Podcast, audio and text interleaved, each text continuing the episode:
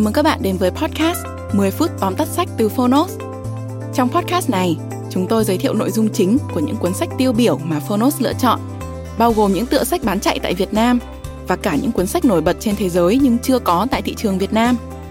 10 phút tóm tắt sách không chỉ là nguồn tham khảo hữu ích trước khi chúng ta quyết định mua một cuốn sách, mà còn là nơi tổng hợp kiến thức một cách đơn giản, gọn gàng, phù hợp với quỹ thời gian của người bận rộn Podcast 10 phút tóm tắt sách được phát sóng đều đặn hàng tuần vào thứ tư và thứ sáu. Mời các bạn đón nghe. Và nếu yêu thích nội dung này, hãy tải ứng dụng sách nói có bản quyền và âm thanh số Phonos để khám phá thêm hàng ngàn nội dung số hấp dẫn khác như sách nói, ebook, thiền, chuyện ngủ, nhạc chủ đề. Hẹn gặp các bạn tại ứng dụng sách nói có bản quyền và âm thanh số Phonos. Còn bây giờ, hãy cùng lắng nghe những nội dung chính của cuốn sách hôm nay nhé.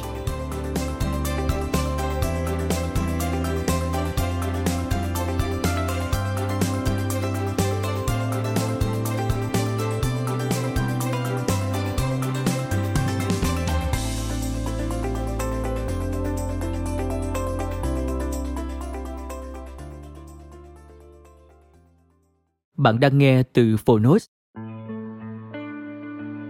Tóm tắt sách Thiên Ngà Đèn Tác giả Nassim Nicholas Taleb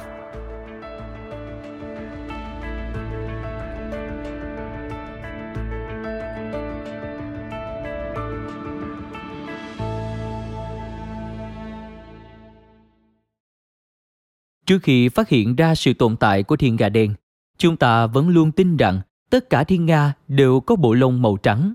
Sự kiện bất ngờ đó đã thay đổi toàn bộ thế giới quan của nhân loại về thiên nga. Chuyên gia hàng đầu về chống khủng hoảng kinh tế, Nassim Nicholas Taleb, đã dựa vào sự kiện trên để đặt đưa ra khái niệm thiên nga đen, nhằm nói về những biến cố tưởng chừng không thể xảy ra, nhưng lại có thể xảy ra. Thiên nga đen tượng trưng cho những bí ẩn sâu bên trong lòng chúng ta là dấu hiệu tìm kiếm ánh sáng trong bóng tối. Sau đây, mời bạn cùng Phonos điểm qua ba nội dung đáng chú ý trong cuốn sách Thiên Nga Đen, xác suất cực nhỏ, tác động cực lớn. Nội dung thứ nhất Chúng ta không biết nhiều thứ nhưng lại hành động như thể có thể dự đoán được mọi điều. Khái niệm phản thư viện được tác giả nêu trong sách cho rằng những cuốn sách ta đã đọc không đóng vai trò quá lớn trong việc vùng đắp tri thức. Điều quan trọng nằm ở những cuốn ta chưa đọc, nghĩa là điều ta chưa biết. Hãy thử hình dung về cách mà bạn bắt đầu ngày mới. Có phải trước khi đánh răng, rửa mặt, mặc quần áo, trong đầu bạn đã hình dung hôm nay mình sẽ gặp ai, làm việc gì để có sự chuẩn bị phù hợp. Và sự chuẩn bị đó lại vô hình trung tạo ra một chuỗi các hành động hướng tới tương lai được lặp đi lặp lại mỗi ngày trong quá trình tiến hóa, bộ não con người phát triển theo cách thức nhất định để phân loại thông tin. Tuy nhiên, khi lượng thông tin quá nhiều, con người bắt đầu gạn lọc những gì mình cho là phù hợp nhất và bắt đầu hành xử theo cách lập trình đó. Tuy nhiên, rõ ràng không phải ngày nào cũng như ngày nào. Và khi có điều bất ngờ xảy ra, bộ não lại luống cuốn tìm cách lý giải mọi thứ.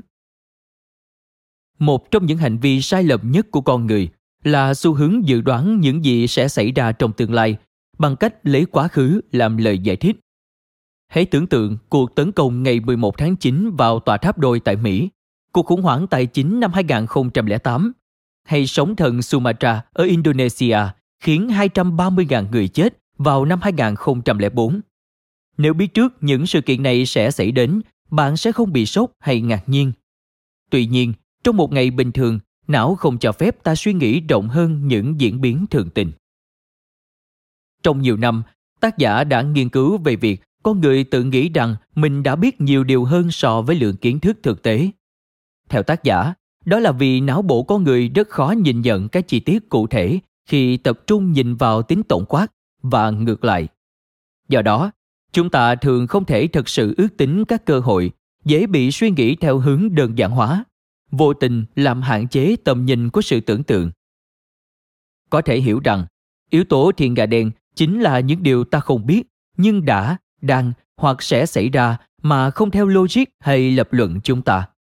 Vì thiên gà đen là một sự kiện quan trọng trong lịch sử.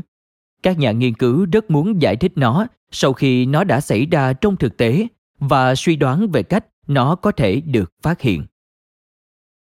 Nội dung thứ hai, quá khứ là bước chân dung hoàn hảo của mỗi người. Mặc dù con người luôn hướng mình đến tương lai, nhưng rõ ràng thứ thuộc về họ vẫn luôn là quá khứ. Có thể nói, quá khứ là toàn bộ không gian để tạo ra con người, tạo ra kiến thức, tâm hồn lẫn kinh nghiệm. Quá khứ là miền thực, miền tinh thần của mỗi người, vì nó gắn liền và xác định một con người cụ thể. Miền tinh thần của một cá thể phản ánh kích thước tự do bên trong. Người nào có đời sống tinh thần phong phú, đa dạng thì người đó có tự do tinh thần. Ngược lại, nếu đời sống tinh thần khô héo thì có nghĩa là tự do bên trong không đủ lớn để tạo ra động lực phát triển cho người đó. Không ai thông báo với nhân loại rằng tôi có miệng tinh thần này hay miệng tinh thần kia. Cũng không ai biết chắc chắn miệng tinh thần của mình có hình dạng ra sao. Tuy nhiên, mỗi người cần phải có ý thức làm chủ cái tự do bên trong mình. Một đứa trẻ lớn lên trong hoàn cảnh bạo lực gia đình không thể vì có một gia đình mới mà quên đi những trải nghiệm tồi tệ đã có. Một người từng bị tẩy chay rất khó để hòa nhập trong môi trường mới mà thực sự tự tin hay dám thể hiện bản thân. Do đó, tác giả cho rằng phần đông những người trưởng thành dù thành công hay không đều nỗ lực đi tìm câu trả lời cho những việc đã xảy ra trong quá khứ. Vì chính những yếu tố thiên nga đen xuất hiện bất ngờ trong quá khứ đòi hỏi họ phải quay trở lại tìm kiếm lời giải cho riêng mình. Yếu tố thiên gà đen vì thế chỉ có thể xác định khi nó đã xảy ra.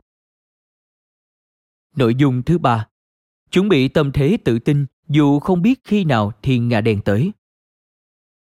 Một biến cố thiên nga đen có ba đặc điểm chính.